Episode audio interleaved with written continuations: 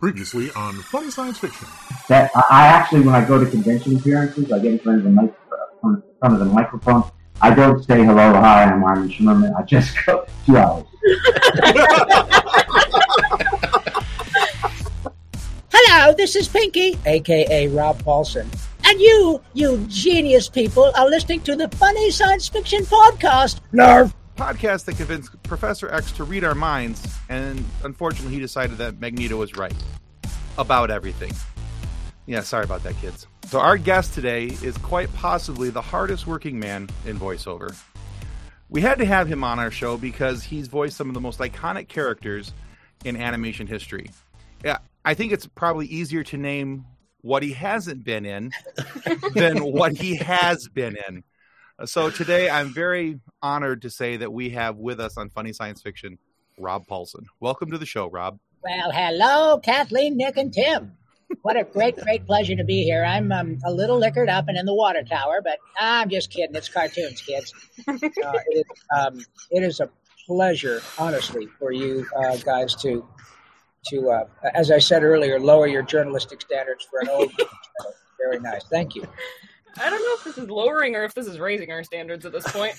all, all I know is that through some point through all this, Nick is going to have to mute my audio so he can get my snort laughing out of there. Oh, no, we're we- just gonna take an entire reel of just Tim's snort laughs. good. When you get to when you get to the level where you start snorting, then you're a you're a really good laugher. That's great. Hey, All right, so there, Rob, there are literally a million questions I want to ask you, but we all know that we don't have time for that. And I try very hard to avoid what I call the Comic Con questions, the Right. typical questions that you get probably every time somebody, you know, uh, every time you go to a different Comic Con. But I found something the other night, and it was almost by accident, and I couldn't believe that it existed, and I'm so glad to know that it ex- existed Oh, And- and it is racking up uh, the number of views and watches at my house quite quickly. And I so I hope Postmodern Jukebox really enjoys the number of views Oh. that they've gotten from me. Uh, Isn't that something? oh my god, I giggled with such delight for the first time I watched that. To watch you, Did you snort? I did, yes. Okay. Uh, so the the great part was for me w- was when um, I realized that you and Maurice were standing back there, and and you weren't just standing back there, but you were actually Pinky and the Brain standing back there in human skins, and I thought, I was like, oh my god, this is genius. Um, so can you take a, a few minutes to indulge me and tell me how this all came about and and how this all happened? It did. Uh, the gentleman who um, uh, Scott Bradlee, who was the genius, and I mean, I I've known several geniuses in my life, and Scott is the real deal. He's the one who created postmodern jukebox. And as a side note, are not those kids the most talented? Gosh darn they It's- do. it's such crazy what they can do. things. golly, are they I- I- talented? I love what they do about taking the, the modern songs or some Oh. more modern songs and giving them that old timey jazzy. Oh my feel. goodness! It's For those of amazing. you, thank you. I'm so glad you brought that up, Tim. For those of you who don't know what Tim is referencing, please, please, please, when we're finished, go to YouTube and check out Post Modern Jukebox.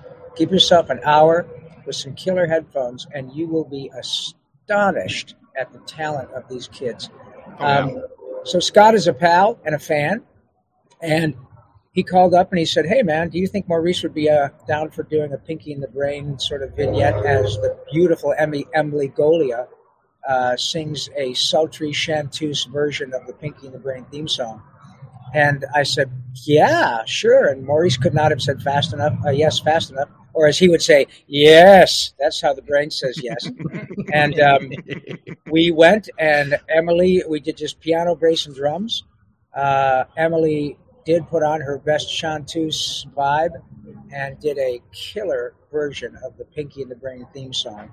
And um, man, what a gas! And I think at last count, we got I don't know three or four million views, something like that. Tim. I think Uh, at least 450,000 of them are from me from in the last. well, week. thank you very much. It, it, it turns out it, it, it turned out just beautifully, and um, I'm just thrilled to death that you brought that up. But uh, that's exactly how it came up because Scott is a fan and um, called us up. We knocked it out in an afternoon, and you know what's always such a thrill is um, it's kind of like you guys, you you sweet kids, uh, and I mean that with utmost respect because I am old. People don't know this, but I was the entertainment at the Last Supper. Um, in those days, I was Shecky of Arimathea, and geez, that was a heck of a party. Um, and everything was great until Judas decided to do karaoke and he did Backstabbers, which I thought was a very poor choice. Nonetheless, um, we, uh, you know, you get to these events and we started recording, and it turns out everybody on the cast and crew, the musicians and everybody, all we had to do is have Maurice start riffing as the brain and me start saying, Hey, God, Emily, what are we going to do tonight? and they all started laughing, and it was an absolute labor of love, and uh, it probably took us three and a half hours, and we had just a total blast. So please, folks, check that out. Tim has excellent taste. It's a Oh, thank you. fabulous group of people.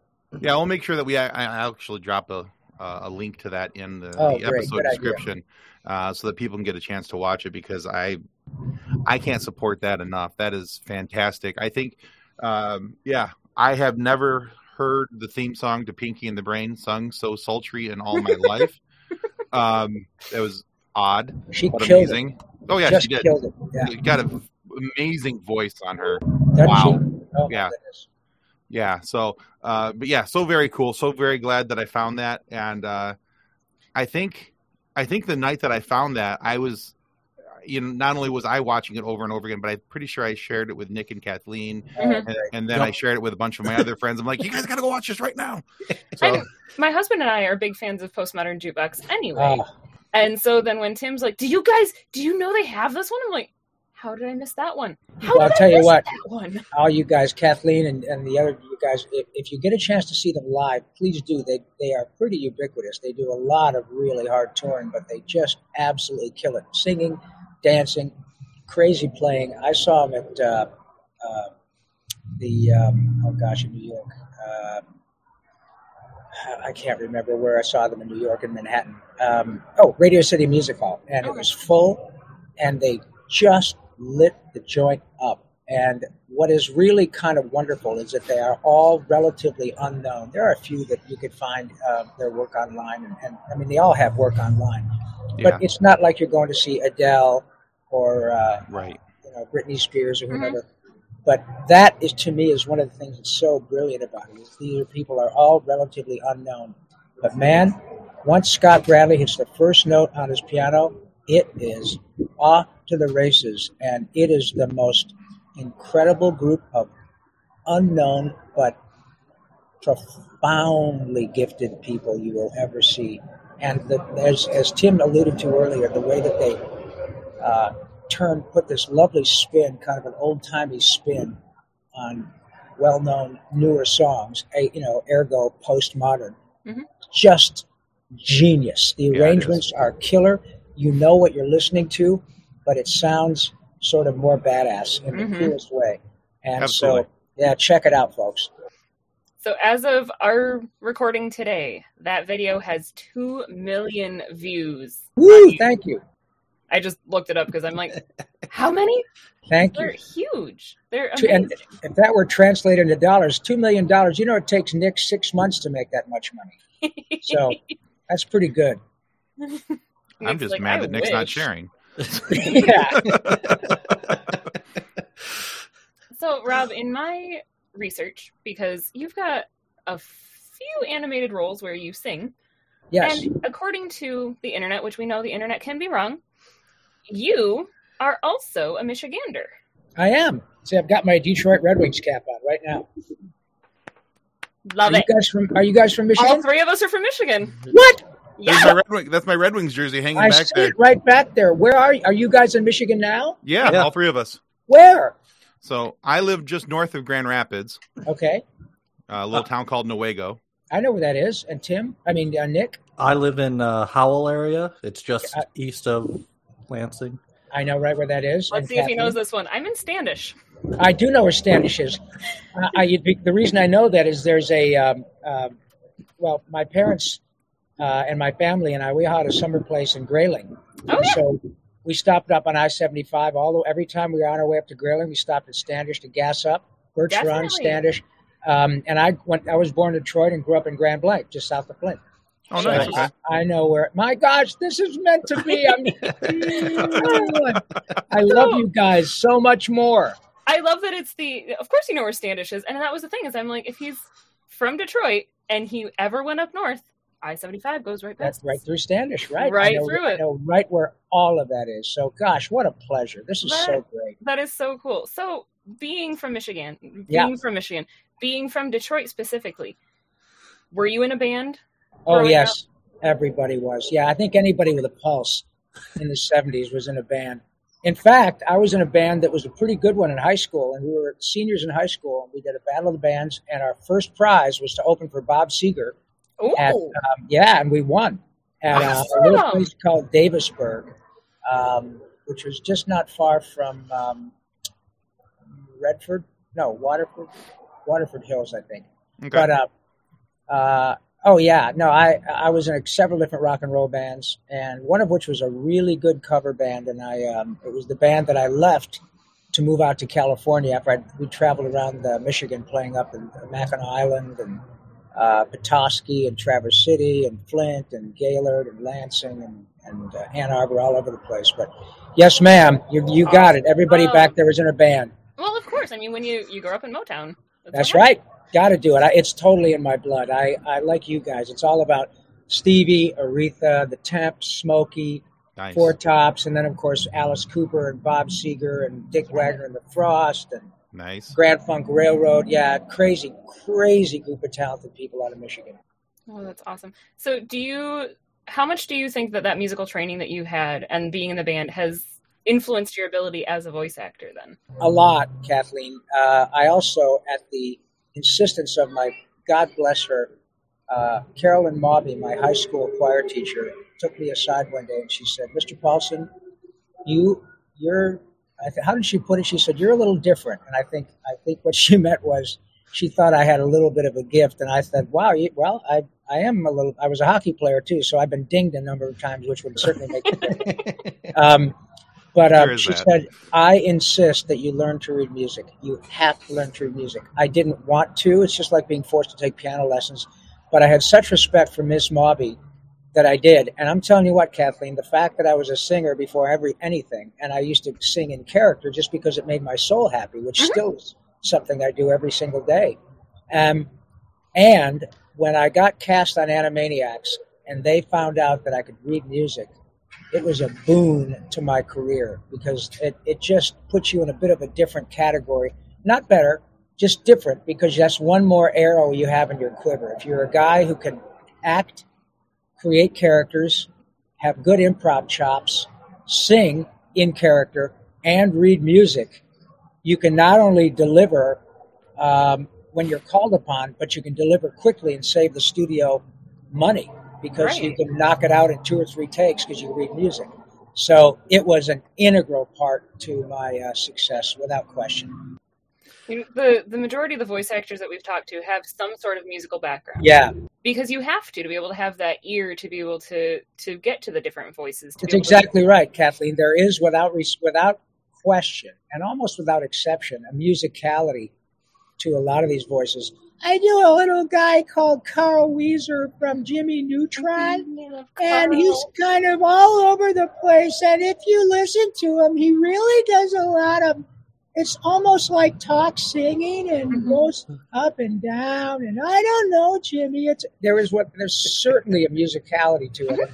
You you're nailing it, kid. You're right on the money. And speaking of singing, from Animaniacs, you did Yakko's World, and you did an amazing job with that song. And probably the reason why I know the majority of my countries today. Oh, good. as soon as you say it, it starts playing in my head, and then it just Right. doesn't stop. so, like, what was that story behind getting prepared to do that song? Like, you you did say you had like a musical background and stuff. Yes. Like, was that a Well- complicated piece or? Well, it's look, I I'm really good at my job, and I ought to be. I've been doing it forever. But I live in Hollywood, you guys. You can throw a dart and hit a good singer. What you can't do is throw a dart and hit someone who can write that stuff. And the real story is as follows. Uh, I've been cast as Yakko and Pinky, and also Dr. Scratch and Sniff on the same show. And um, the first song I recorded for Animaniacs was Yakko's World. And when I got it, I remember rehearsing it. And my wife said, What are you doing? And I said, You're not going to believe this. I had my headphones on. I said, Check this out. This is, I'm going to sing this for you a cappella. United States, Canada, Mexico, Panama, Haiti, Tunisia, Morocco, Uganda, Angola, Zimbabwe, Djibouti, Botswana. And she just said, Oh my God. I said, Yeah, but that's the first song. So the bar is pretty high, okay? But the real story is this that Randy Rogel, who wrote that, and most of the songs you guys know, like uh, It's a Great Big Universe and We're All Really Puny, we're just tiny little specks about the size of Mickey Rooney. You might think that you're essential, try inconsequential. It's a big universe and you're not. Um, uh, had been writing for Batman, the animated series, for which he'd already won an Emmy. Mhm. But because his background is music and musical comedy, he heard about Mr. Spielberg and the same crew, Tom Ruegger and those guys who did Tiny Toon Adventures, doing a brand new show called Animaniacs. Was, this was going to be music driven in large part. So he started banging on that door.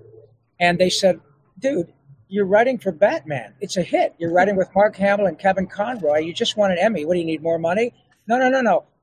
just give me a chance. I can do both. Mhm. And to, the fact is that they kind of said, look, you're, we, we need you on Batman. You know, maybe down the road we get a couple of seasons on Animaniacs. He kept insisting. So finally, check this out, you guys. This is my point about you. Anybody can sing, but writing it is different. Randy is so good that when he put together a demo and said, "All right," they gave him a spin it and said, "We'll give you half an hour. Write something that that you think will catch us." His audition piece was that song. He had that song in his back pocket, you guys. Wow. Utterly unknown. I mean, in terms of Hollywood, he was working Wow. on Batman, but nobody knew about his musical chops, and he had to insist. And finally, they said, "All right, all right, kid, what do you got? You got five minutes." And it was United States, Canada, Mexico, Panama. So that's what I mean. And then it just went like that from there. And I think that it's safe to say that a lot of the music from Animaniacs, including Yakko's World, have become pretty arguably iconic. Mhm. And, Oh, yeah. uh, and I gotta. That's I love telling that story because that is just really kind of gives you an idea of how many gifted people are out here whom you've never heard of. A la, how's this for circling back? A la postmodern jukebox. That's my point. You don't even know who these people are, but once they start playing or singing or dancing, you go, oh my God, Yeah, where did that come from? So that's the story. And that's a I great story. I do need to interrupt and thank you right now because the Pinky and the Brain brain song Yes, Me- brainstem, brainstem. got me an A plus on my brain anatomy test in college. That a girl. As I did it in like two minutes, and I handed it in, and my teacher's like, "How did you do that?" I'm like, "Well, you see here, Hippocampus neural node. Brainstem, brainstem. I memorized the Animaniacs song." Good for you, Kathleen. Wonderful. That was after I had used the President's song in government in high school. Which Randy also wrote. He It's a wrote brilliant song. He wrote Yakko's World. He wrote The States and the Capitals. He wrote The Presidents. He wrote I'm Cute. He wrote I'm Mad. Hmm? He wrote um, uh, a beautiful song that describes the concept of time. Um, when you're traveling from Nantucket through Chicago to St. Paul, and you're standing in an airport and you look upon the wall, there's a clock for every city and a different time for all from Asia through Malaysia to Peru. Did you ever wonder why that when it's 6 o'clock in Maine, at precisely the same minute it is 8 a.m. in Spain? When it's breakfast time in Rome, they're having lunch in the Ukraine, and it's supper up in Upper Kathmandu. Now, that stuff is cartoon Sondheim to me. Mhm. Mhm. And Randy just just rips him off, and he's still doing it. It's uh, it's remarkable. That's I actually just used the States and Capitals song for. Uh, you did. I did. So Kathleen and I uh, participate in a music challenge twice a year. Oh, great! And so for in May and October, 31 it's called a 31 day song challenge and every day's got a different category. And one of the days was about, you know, selecting a song that that talked about the state that you lived in. Uh, Or that you were born either city was it the state The you were born or in? State you were born in. Yeah. Right. So I picked that song because I was born in Lansing, Michigan. yeah, And so that song mentions Lansing because there's not a ton of songs out there that really mention Lansing. No. Uh, you know, uh, Because I just went for the state because it was the. I'm like, I can use Glenn Miller and be like, Oh, yeah, I'm there's a- at a Sure. Kalamazoo, and yeah. But I was so I started doing some. I was doing some Google searching for songs about Lansing, Michigan, and all of a sudden I saw the States and Capitals song, and I went, "Yeah, that's going to be a thing." that one. Great. I could not enter that song in there fast enough. I'm like, just in case someone, I don't want anybody else to use this, just in case. You So- bet. All right, so Rob, I have a question about the tick. Please. All right, so two things I learned while doing research for this. Number one, I didn't realize that Mickey Dolenz was the original voice of Arthur in season one. Correct. Correct. I did not realize that, uh, and and that that's where you had taken over. I always assumed it was always you, um, and never in the uh, the second part is here. Never in my life did I think that I would cross a plane where the tick and the Monkees intersected. Uh, clearly, I was wrong. Yeah. I'm okay with that. However, uh, to my untrained ear, it sounds like you e- either did some voice matching for this character. Maybe I'm wrong. Um, but for a, a character like this, would you have preferred to play the role from the beginning, Well, or do you, or do you not mind following up somebody else in their work, or was that not a I- concern? I don't mind at all. Look, I'm a blue collar worker in the Dream Factory, Tim. I'm very proud to be such. I'm not a movie star. I'm a working actor, and I've made my living, and I get to pay for dog food and toilet paper and groceries and gasoline and automobiles and braces, doing essentially what got me in trouble in seventh grade. So I am utterly egoless in this pursuit, truly. That is Um, the best answer we've ever but get, gotten about here's a- by the way. here's a here's a little inside baseball. Um, I was originally cast to be uh, Arthur from the beginning, and the night before we were scheduled to, to do the first episode, I got a call from the director who said her name is Sue Blu, and she said, "Honey, I got a little news for you." And the way she said it, I thought, "Oh well, okay, maybe I've gotten replaced," and I had been. She said the producers decided they wanted a celebrity talent to be the voice of Arthur. And I said, Well, it's not the first time I've heard that. Okay, who's the celebrity? And they said, Mickey Dolenz. And I was a little taken aback, not because of Mickey. I grew up loving the Monkees, and I was thrilled to death to get a chance to work with Mickey at all. But my rea- reaction was Mickey Dolenz. Again, not because of Mickey, but I would have thought they'd have gotten somebody, you know, like John Ritter or, or somebody that was, Sure. you know, top of mind vis-a-vis must-see television. Mhm. Uh, but they said, "Look, we we really love you. You were already the ta- uh, Arthur, and we're going to have you be various and sundry characters in every episode anyway." And I was. They they were true to their Right. word. I've been in every episode. Then, after the first thirteen, Mickey uh, decided to go on the road doing live theater, and they came back to me and said, "Remember when?" I said, "You bet." And I said, "Look, the only thing I ask is that." if you're if you really want me to do Arthur, of course I want to do it, but uh, unless I really suck, once Mickey comes back, would you promise that you'll keep me? Because I don't want to just keep going in and out. It it, it, it was a little hard to get replaced, and um, they said absolutely. So Mickey left, could not have been nicer. And so for the second two seasons, we did three in total. So the first 13 were Mickey, Right. and I did the last 26. That's awesome. Nice. Yeah. Yeah. My my favorite Mickey Dolenz story or Monkee story that I have in my life, just real quick, this is a complete offshoot sidetrack.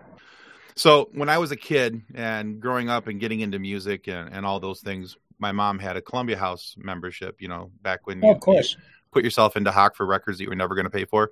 Um, forever. yeah, I'm pretty sure I still owe Columbia House like forty dollars. Uh, but anyway, um, my mom said, "Well, here you you can pick out a cassette that you want," and so I picked out uh, Billy Idol's "Vital Idol," Oh, great. and I was like, "Yeah, I'm gonna get some rock and roll. This is gonna be awesome." My mom uh, did not approve of that choice and ordered me the Monkees' Greatest Hits instead. So, uh, much to my chagrin, when I got this cassette, I didn't know who the Monkees were were before this. I was Oh, only about eight or nine years old. So, Right. but I got this tape, and I'm like, "Who the heck are the Monkees, mom?" Right. You know, just Last train to Clarksville, right.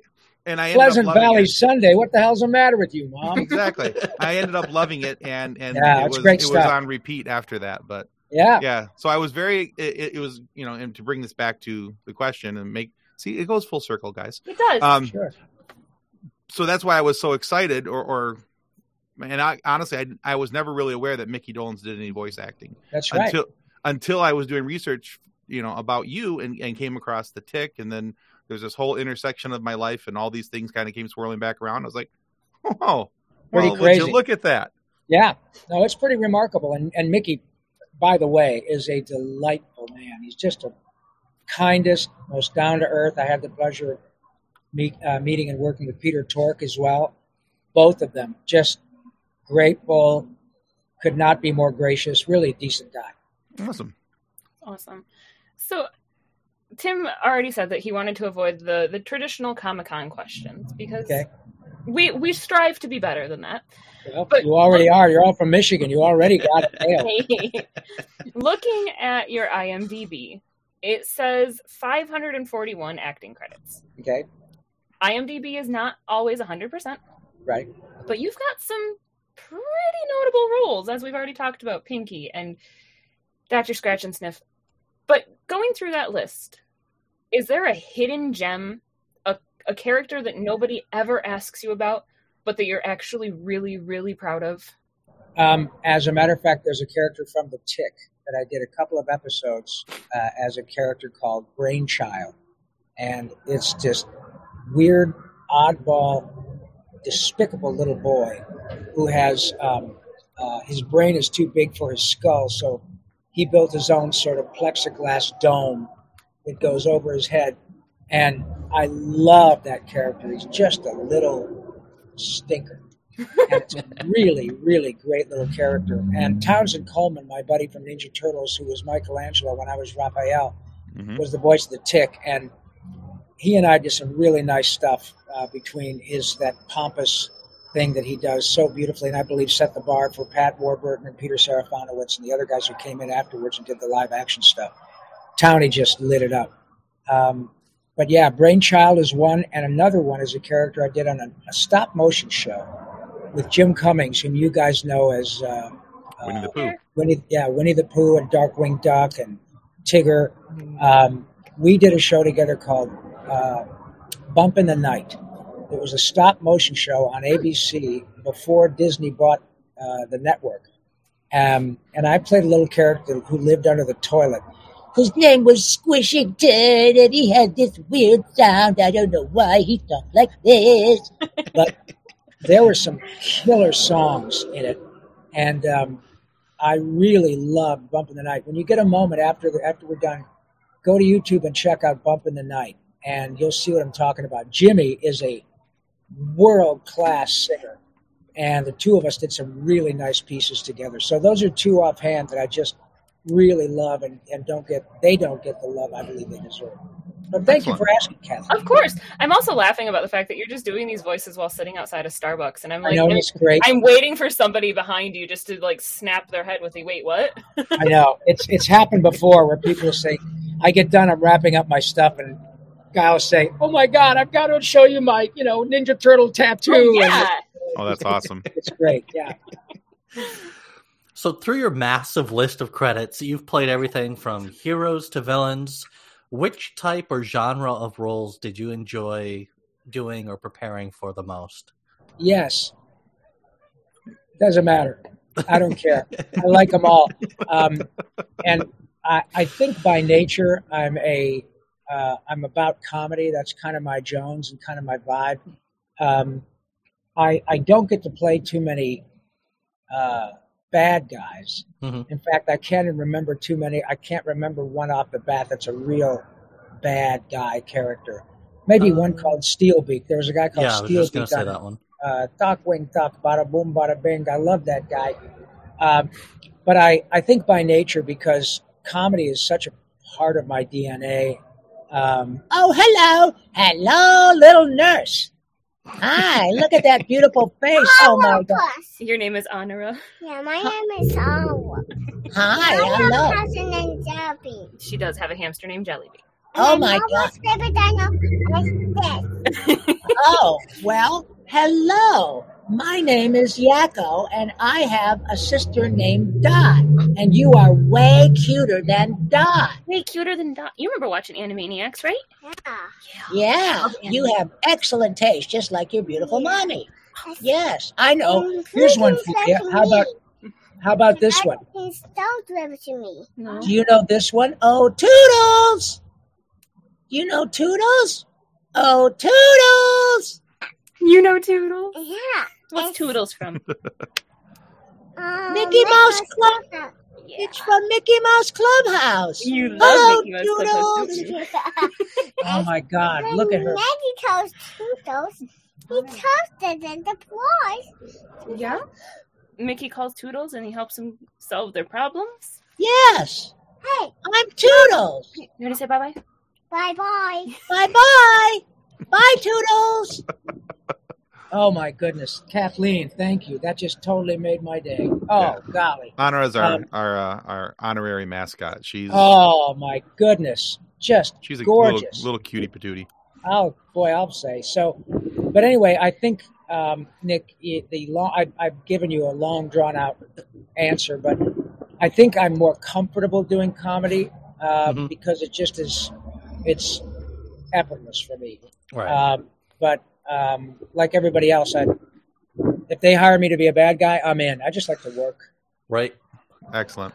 So, and by the way, we love long drawn out answers. Those are always Oh, good. so we're Good, we're good. good there.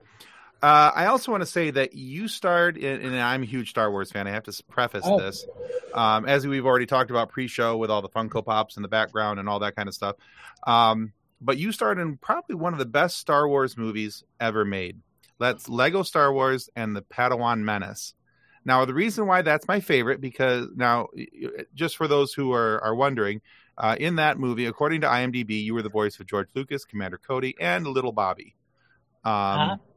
Now, it's my favorite amongst the Star Wars movies because at approximately six minutes and 30 minutes into the movie, Jar Jar Binks becomes an exploded trail of Legos. Uh, and it's phenomenal. So sad. I may or may not watch that, that little section on repeat over and over again. Soon. Isn't that great? Now, at I first, just, no, go ahead. I was just gonna say, I uh, you said it with such glee that There's a reason. yeah, I think I I can see that. so, Because he's a Uh, monster. pretty much, yeah. Uh, at first, I really didn't have a question here. I just want to let Okay. Star Wars fans know that there is a place where this happens. Um, but I figured, hey, as long as we're asking about Star Wars, I'll ask my typical Star Wars question because I am a Star Wars fan. Okay. I want to know um, because you, of your involvement in different games and shows over the years, were you already a Star Wars fan when you started into doing this? Oh and yeah. if so, what was your entry point into Star Wars fandom? My entry point was 1977. I mean, I remember clearly watching it.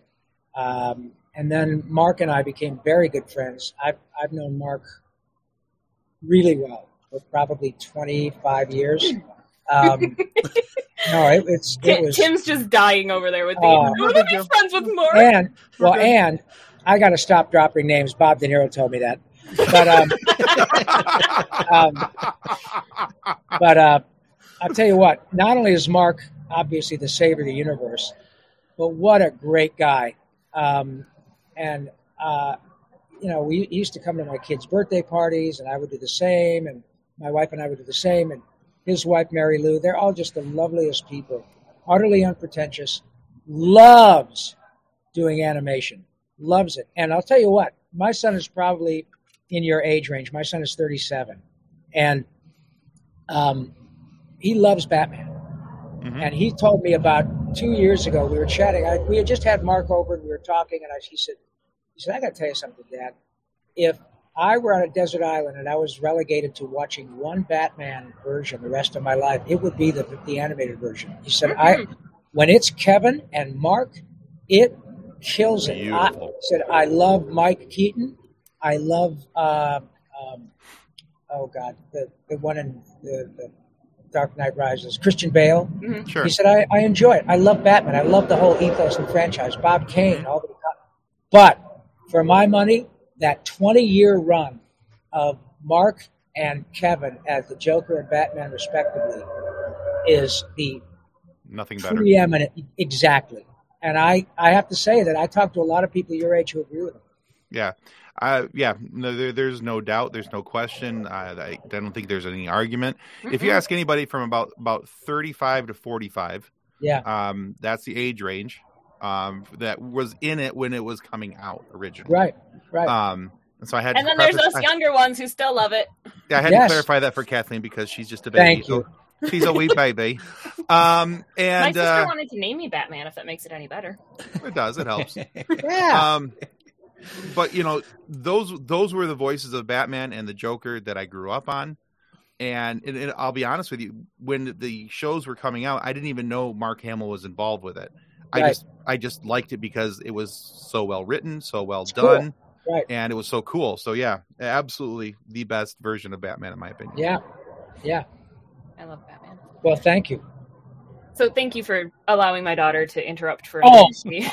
My goodness, she is just precious and so mm. demonstrative and so oh golly, she's She's just a monster. No, Oh, that's oh, that's just the tip of the i- iceberg of her of her personality. oh yeah, she great? is very, very three. oh fantastic. Well, but it's thank so you. much fun. It No, is oh, so was much beautiful. fun. No, as soon my as you said Toodles, and she's like, Wait a minute. Now you're talking. Yeah.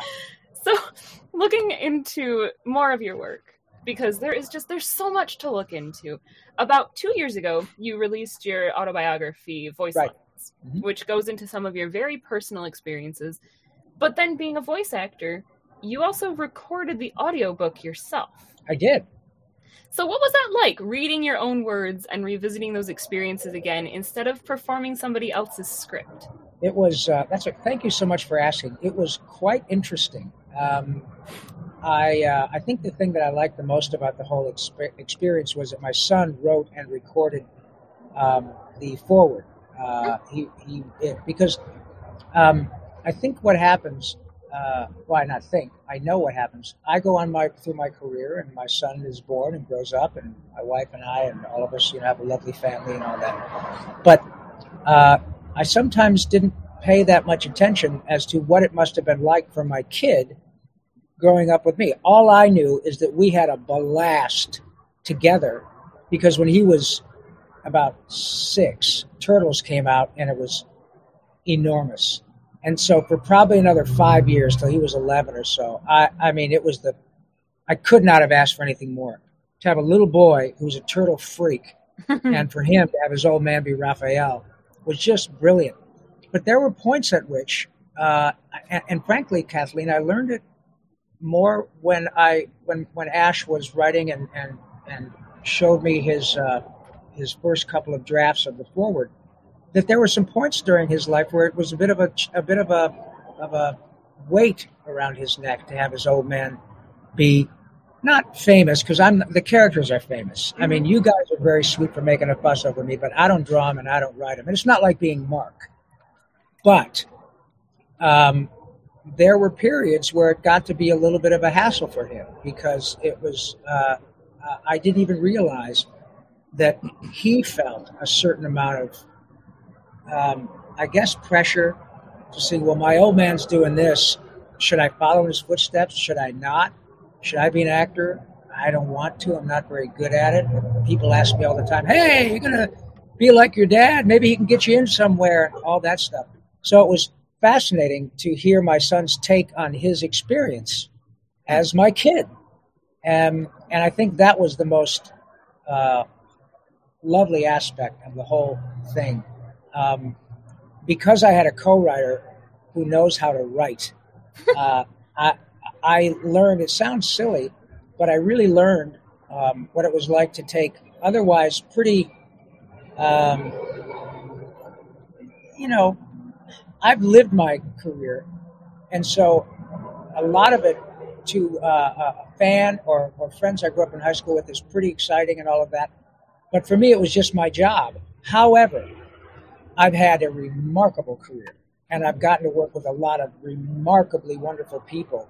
And when you put it in the hands and in the word processor or the typewriter of a person who knows how to construct a story, it's a pretty damn good book. Mhm. Um, it's not supposed to be the Brothers Karamazov, you know, but when it comes to telling the story of a rank and file actor who is a voice guy and then finds himself with throat cancer, it was, I think, an interesting read. Mhm. And now, I think specifically because I didn't have toe cancer, I didn't have ear cancer, I had throat cancer. Um, I have a story that is interesting and that may even be helpful and inspiring to other people who are struggling with something that hits them right where they live. Mhm. Um, and because of your kindness, and this is not hyperbole, due to your kindness and asking me about it, we never know when someone is going to be watching your show and say, God, you know, I heard these three great folks talking to this old guy, Ron Pullman or whatever his name is, another another weird dude from Michigan. But I'll be damned, that guy has the same kind of cancer that you just were diagnosed with, Dad. And and he made it. He's not only did he live, but he's thriving. There are brand new episodes of Animaniacs and Pinky the Brain that we're going to watch on Hulu this week, Dad. And Rob recorded those after he went through a brutal treatment regimen. So that's why my story is important in the context of helping others. And you guys have given me that opportunity, for which I thank you a lot. No, I, I think that's great. So I host on my own a, a separate podcast called Focused on Forward, where we talk to people about things and stories of issues that they've overcome, challenges that they've faced in Oh, life. good for you. Um, and that's that's from my own. It's a tearjerker. Uh, it's from my own experiences with my daughter uh, in 2019. She's 14 now, but we spent 97 days in the hospital with her. Almost lost her twice, and I came out of the hospital. My head was basically a bag of cats, Of Um, course. and uh, we came out of that. And that was part of my healing process was going and talking to other people and Amen, Tim. and and so one of the things I've always said about about that show, and about even when I go on to other people's podcasts, and because I've been interviewed several times about my story, is that even if one person hears it and it helps that one person, then I've done my job. And so I'd like to say the same thing for your story. If somebody's listening and it helps one person for them to know that uh, cancer is beatable and and it's something they can overcome, then man, I, I hope it gives them the power that they need to go on through the day and the grace that they need to be able to go on through the rest of their life. Thank you. And God bless you and your family and your sweet baby. I, I, um,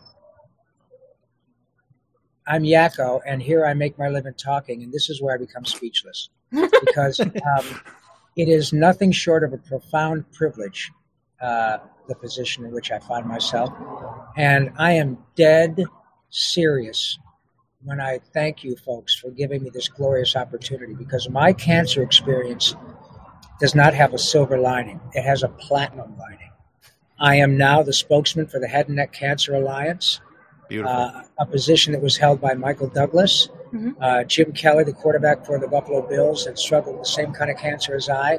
Sadly, people like Eddie Van Halen and um, Roger Ebert, we've lost to the same type of cancer, but I beat it. And simply because I'm able to do my job at the same level after the the cancer Mhm. is is a big deal, obviously to me and my family. But some of the shows about which we're speaking, Animaniacs and Pinky the Brain. Oh, by the way, there are 13 new episodes coming out Friday on Hulu. Yay! Friday? Those are big shows, and to the extent that I get uh, eyeballs drawn to me, I cannot, I cannot find enough opportunities to do what you kids are allowing me to do. So seriously, Tim and Nick and Kathleen, thank you very much. It's it's a privilege. Well, Thank thank you. for taking a couple minutes to go into detail about Not that. at I all. appreciate it. How long have you been in remission now? Well, I'm not in remission. I'm cured. I'm. Oh, Um, that's even better. Was. Thank you. Yes, ma'am. It was. Uh, thank you. It's five years. It was. Uh, well, four, four and a half. Beautiful. So, uh, but I'm good, man. I'm. Um, I go to all my checkups, and you know they're going to have to do a hell of a lot more than that than smack me around with a little Right? cancer. You know. Cancer can't stop you. Nothing can. That's right, baby doll. So our Facebook page is filled with memes of all sorts, and it's a combination between this and that, and it has over 160,000 members. And Wow. Yeah, and so which two of your characters would you like to see come together to either work together or to become nemesis? Oh gosh, I would love to see. I think I'd really like to see Pinky and Carl Wheezer Uh, That was my choice. Yes. thank you. Uh, because because Pinky and Carl are sadly cut from the same cloth in a lot of ways. But you know, Pinky may not have croissants, but he has croissant flavored food pellets. And Carl just going, dude, I don't know what your story is, but all I know is I am so into Jimmy's mom because Jimmy's mom has got it going on. You know. Turns out there's a very fine line between funny and felony. That's what I learned. Yeah, I think one of my favorite things about Carl is his love of llamas, though. Oh, I love them. They're the best things. As long as I just don't. I like llamas to pet, not to eat. Oh no, No. llamas are friends, not food. Yes, that's right. Thank you, Kathleen. I was not prepared for a Carl Wheezer version of Jimmy's mom has got it going on. not even close. Good. Oh, I think there needs to be another postmodern jukebox. That's oh. right. That oh would my be God, fantastic! Kathleen, that's Oh. a great idea. I am going to ask Scott. I will. Do- I will. I will ask him, and I'll let you guys know because if it gets done, you need to get the credit. That's a great, Oh, that would be awesome! idea. that is. great idea. I would. Great Yeah, I would. God, I would love that. Oh my God. Me too. Oh. I bet we'd get a ton of views. Oh, That's that would break, idea. that would break the internet. I am Yeah. pretty sure of it. Great idea. Uh-huh. Oh, all right, Rob. We've gotten to a point in our show where we like to take our guests and run them through a little quiz. Okay. All right, so we call this quiz the year of the show, but it's a very special edition today. It's the Paulsen edition. Oh boy. So what we're going to do is we're going to we have five questions. Each of the questions are multiple choice. Great. So what we're going to do is we're going to name one of your shows, and we're going to give you three years that were it possibly came out, and you need to pick the right year. Great. Okay. O- Okay. Now, so if you get three of the questions right, we want to send you this mug here that says "I gave to the Red Shirt Widows and Orphans Fund." Well, a Great. clean one that hasn't had Well, space all over. Yeah, Wonderful. not this That's one. This one, ha- this one has had my lips on it, so we'll send you a clean. COVID free one. Okay. Fair exactly. Exactly. Uh, if you get four of the questions correct, we'd like to send you that mug along with uh, a book from the founder of our Facebook group, which just happens to be Nick's dad. Uh, Excellent. Nick's dad uh, wrote a book. I'll bring it up on camera here. It's called Oh, Custodians of the Guardian. Uh, yeah, Custodians of the Cosmos. I'm going to get it right. Uh, and also bring up the other one there, Nick. Put it back up on screen so you can see it. It's called Dances with Aliens. These are his two new books. Excellent. Uh, and so in Custodians of the Cosmos, he wrote about the Red Shirt Widows and Orphans, which is what you see there. It's all about a young man who wanted to join something quite like Star Trek, but not quite enough to get him sued. Uh, but uh, uh, did make it. He washed out and rejoined as a as a custodian, so he could boldly clean up after those who boldly just went. Um, so, uh, but we'll send you both of those books. However, Fair enough. if for some reason you should not meet the required minimum to receive one of our fine prizes, uh, we will send you, uh, or rather, not send you, we take a picture of you, make a meme out of you, and put it into our Facebook group. We call it a fun I am. I am in. All right, Ooh. cool. All right, Nick, start it off. so what year did this come out? The Adventures of Jimmy Neutron, Boy Genius, multiple choice, Okay. 2001, 2002, or mm-hmm. 2004. 2001. IMDb says 2002, but we're going to go with you since you're the the actor. Well, I you, I could be completely wrong, and I'm serious. I, I if it says 2002, then I would I would believe them. So I lose. All right. All right, fair okay, enough. Well, fine. It's just Okay. one question. Okay, Question number two. Okay, what year did 2002. Animaniacs air? okay. 1993, 1995, or 1997? 93. That Correct. is correct. All right, so one and one. I was one. Yes. Uh, thank you for that. You're welcome. I was 100. I literally grew up watching Animaniacs, though. Thank you. A lot of people say they literally threw up watching Animaniacs, so I'll take it. It happens. Yes, ma'am. Pinky and the Brain. Was it 1997, 98, or 95? Uh, 97. Close. It was 95. 95. Yes.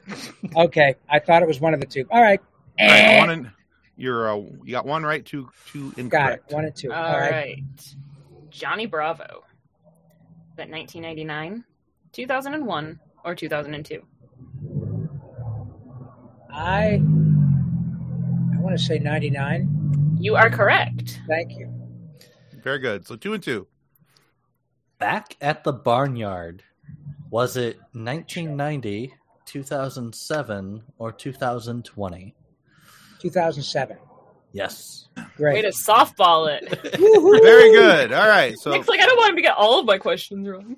Yay. all right. So we will send you this fine I gave to the Red Shirt Widows and Orphans Fund coffee Thank mug, which you. has our lovely logo also on the back. Thank So- you. Um, and we have a link. We will have also a link for those of you who would like to buy one of those fine coffee mugs. That'll be down in the show description below. Uh, and, and remember that 100% of the profits of those purchases go to benefit the Wish Upon a Teen Foundation, which helps sick kids in the hospital when they need it most. Thank you so much. Mhm. And we'll probably also send you a couple of the books as well. So Great. I'm so thrilled. Honestly, thank you guys. That's great. All right, Rob. Well, thank you so much for being on the show today. Where can uh, our listeners go to find out more about you and what you're doing? They can follow me on Twitter at Yakko Pinky, which is Y A K K O P I N K Y, all in one uh, one word, lowercase. They can follow me on Instagram at Rob underscore Paulsen, P A U L S E N. Uh, TikTok is Rob Paulsen 311. ROBP at EUMSCN 311, and Facebook is Rob Paulsen Voice Actor. And um, don't forget that, uh, as I said, uh, I am the spokesperson for Head and Neck Cancer Alliance. If any of you people out there, you find folks have any questions, any concerns about head and neck cancers, please go to headandneck.org, all one word, headandneck.org. You'll see my story and many others, and lots of really, really helpful information about uh, getting a hold of this cancer at the right time, like I did. Um, and uh, as I said, 13 brand new episodes of Animaniacs and Pinky and the Brain. coming this Friday on Hulu. And, uh, or as Pinky likes to say, Hulu. I just love saying it. Um, and uh, I am uh, just thrilled to death. And what I always love to leave people with, and I know this is true because I'm like you guys, I love to laugh. I even love to snort when I laugh. And um, I can tell you from my own anecdotal experience that laughter, oh my goodness, you guys, laughter is so the best medicine. The cool thing is you can't OD and the refills are free. So thank you so much Wonderful. for having me. What a pleasure to be with you.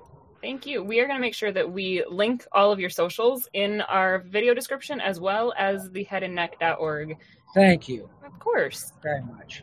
And of course, we want to remind everybody that if you haven't by now, you need to smash the subscribe button. That's what helps keep us getting amazing guests like Rob Paulsen uh, to come on the show, have these fun conversations with, and it's going to help us more than you know. So please click that subscribe button. Smash away. That's right. If you haven't already, and be sure to go check out Rob's uh, work on the, the socials and, of course, those new episodes uh, coming out on Hulu.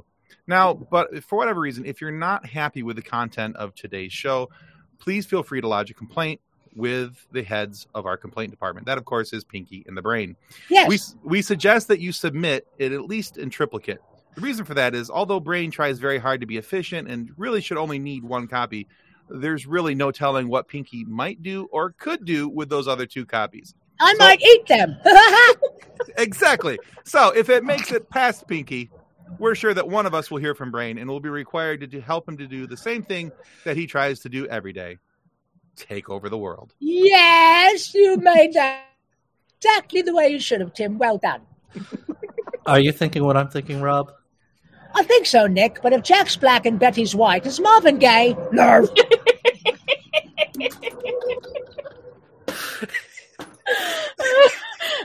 He's going to fall out of his chair one of these times. He's, he's going to fall. He's so close. I am waiting for one of these episodes. Tim is going to fall out of his chair. Good idea. Oh my god. So close. Uh, I'm okay. Are you sure? Okay. Yeah, I'm good. Makes I'm me good. so happy. Well, thanks again, Rob. This You're been so awesome. welcome, Thank you. kids.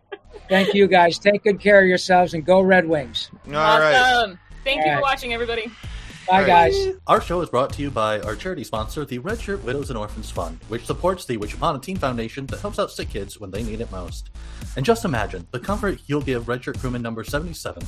You'll know that when he puts on the red shirt and joins Pinky and the Brain for an ill-funded attempt at world domination, that he didn't leave his family destitute and without hope, because the Red Shirt Widows and Orphans Fund has his back, and the nylons the chickens didn't want to wear. And speaking of sponsors and show partners, check out this short video from our good friends over at Level Up Lightsabers.